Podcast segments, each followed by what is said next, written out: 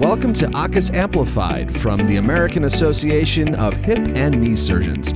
We're advancing hip and knee patient care through education, advocacy, and research.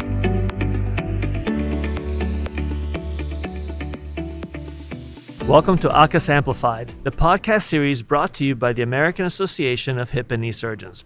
Today, we're highlighting several of the many outstanding papers presented at the 31st annual meeting of the association, including the award papers. My name is Stefano Bini, and I'm the chair of the Digital Health and Social Media Committee at AAHKS. I'm also a professor at the University of California, San Francisco. Today, I'll be joined as co-host on this podcast by Dr. Eli Kamara, who is a member of our committee. Dr. Kamara, welcome to the podcast, and please introduce yourself to our audience and introduce the paper we're highlighting today. Thank you, Stefano. I'm Ellie Kamara. I work at the Albert Einstein College of Medicine in the Bronx. I'm also very excited to participate today on this podcast. The title of the paper that we are highlighting is Does Low Back Pain Improve Following Total Hip Arthroplasty? We are very grateful that Dr. Jonathan Vigdorchik is here from the Hospital for Special Surgery, who has taken the time out of their busy practice to join us today. Thank you for being here. Thank you, Dr. Bini and Dr. Kamara. It's a pleasure to be here. Really, thanks for, for highlighting our paper. Awesome. Listen, thank you, Dr. Dorchich. This is fantastic. So happy to have you here.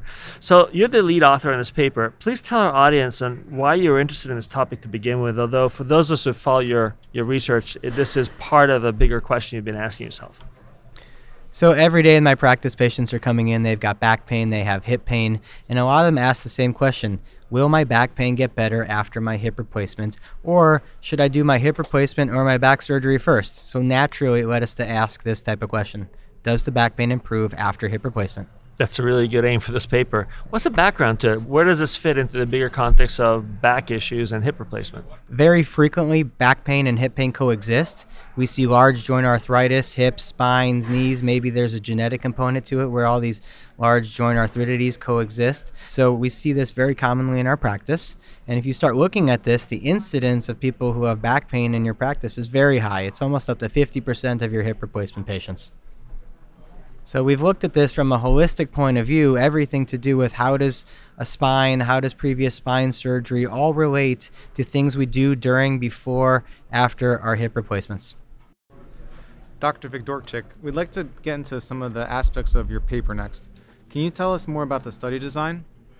So for this particular study, we looked at 500 patients. This was between mine and Dr. Jerabek, my co-author, and we found every patient that had back pain going or into their hip replacement surgery.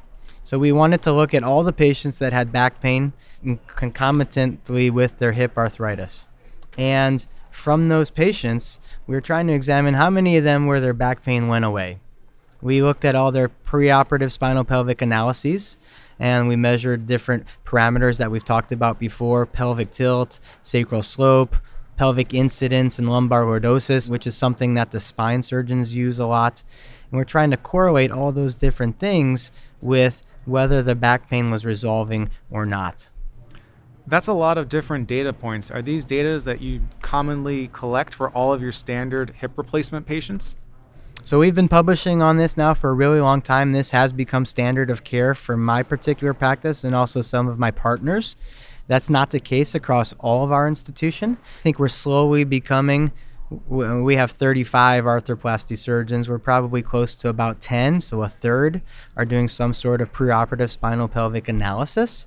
And you don't have to measure all these angles. I, if I had to pick only a few, I would start looking at the anteropelvic plane and the sacral slope measurements. Those are the easiest to see, the easiest to understand.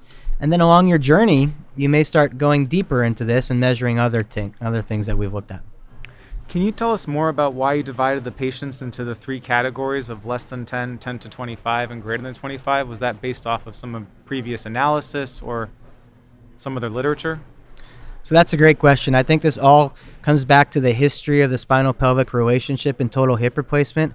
It really started with the late Dr. Dorr, who we pay a tremendous amount of respect to for uh, drawing our attention to this. Him in collaboration with Dr. Lazennec from Europe that cross pollination across different countries internationally, things that Dr. Bini has been involved with the international committee through AAHKS, really those types of relationships fostered this whole understanding.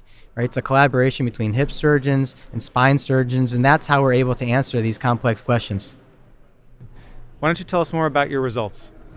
So when we stratified this by their spinal mobility, normal versus stiff versus a hypermobile category, Dorr described the hypermobile category, which is actually a stiff hip that really drives the spine to move significantly more when you sit down. The ones with the hypermobile, every single one of those had back pain resolution because their hypermobility also resolved after surgery. I think in a bigger scheme of this, we're looking at pre versus post-operative changes because when I tell you something is existing pre-operatively, I need the same condition to be present or to be able to predict the condition post-operatively for it to be valid. So all the hypermobiles resolved and all of their back pain went away. In the normals, they had a very high percentage of their back pain go away in the high 90s. And it was the ones with the stiff spines that were almost fused on their way to a biologic fusion or even previous spine surgery, that's where we had the kind of mixed resolution. That was more of a 50 50 chance. So 50% is still Can pretty you high. you mentioned that there are some sacrum changes with the measurements on stand from standing to sitting. For those of us that don't have an EOS machine available in our facility, are those types of things that we could see on our standing AP pelvis X-ray, or are there any other sort of clues about that relationship? So the sacral mobility is a dynamic change. You need to have two x-rays and see how there's a movement between them. So you have to have a standing lateral and a sitting lateral x-ray. It does not have to be an EOS. You can do it on your regular x-ray machines. But the clues that'll clue you into something on an AP pelvis x-ray, if you have an AP pelvis that looks like an outlet view, that's somebody that has a spine deformity. They're probably going to have a stiff spine and they're probably going to have back pain that's going to continue. If you see the opposite, you have an inlet x-ray. That's somebody who might have a hip flexion contracture. With the hip flexion contracture, you get this compensatory hyperlordosis. In those patients, actually, all their back pain went away because that hip flexion contracture went away, the hyperlordosis went away, and then their back pain went away. Th- those are really helpful pearls, I think, for everyone listening in the audience. You know, we've been thinking about this for a long time and really stratifying it, going back to the Dorr classification for how he helped us, helped us evolve into our hip spine classification, and now helps us really make predictions on what do we do differently during our hip replacements and also for counseling our patients on whether their back pain is going to go away or not. Can you some of the final conclusions of your paper?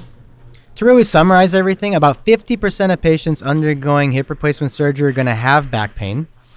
If you have a hypermobile spine or even a normal spine mobility, there's a high percentage, greater than 90% of the chance that your back pain is going to go away.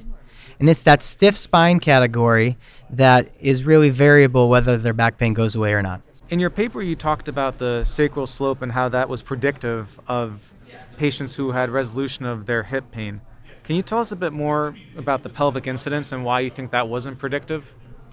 So, pelvic incidence is a morphological parameter of the pelvis. It has to do with the anterior to posterior width of the pelvis.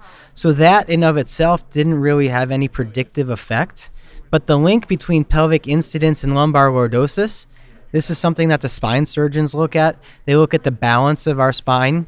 You know, for each one of us to stand upright, our head needs to be basically over our spine and our hips. Otherwise, we're going to fall over either frontwards or backwards. So we have what's called a balanced spine. Spine's like a slinky. You've got a lordosis and then a kyphosis and then another cervical lordosis, and then your head is sitting right over everything.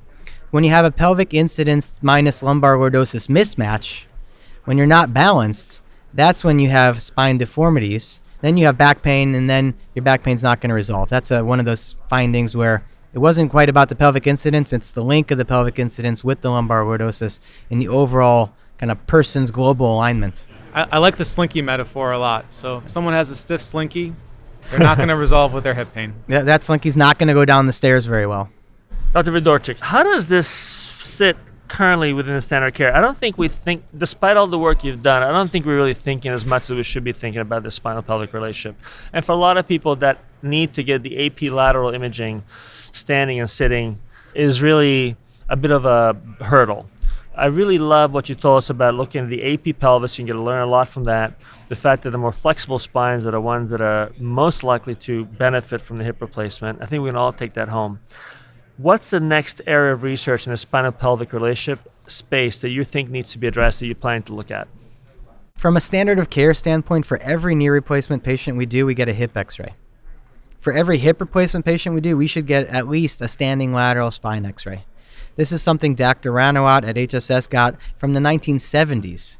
Dr. Salvati, who's still in practice, he continues to do that to this day. So I think that part of the standard of care needs to evolve, and then people can take the next step in their journey. So looking at that standing lateral only, we need to identify one very important thing, and that's where the pelvis is in relation to space. Because if you see a large posterior pelvic tilt, those are the patients that are at the highest risk of dislocation.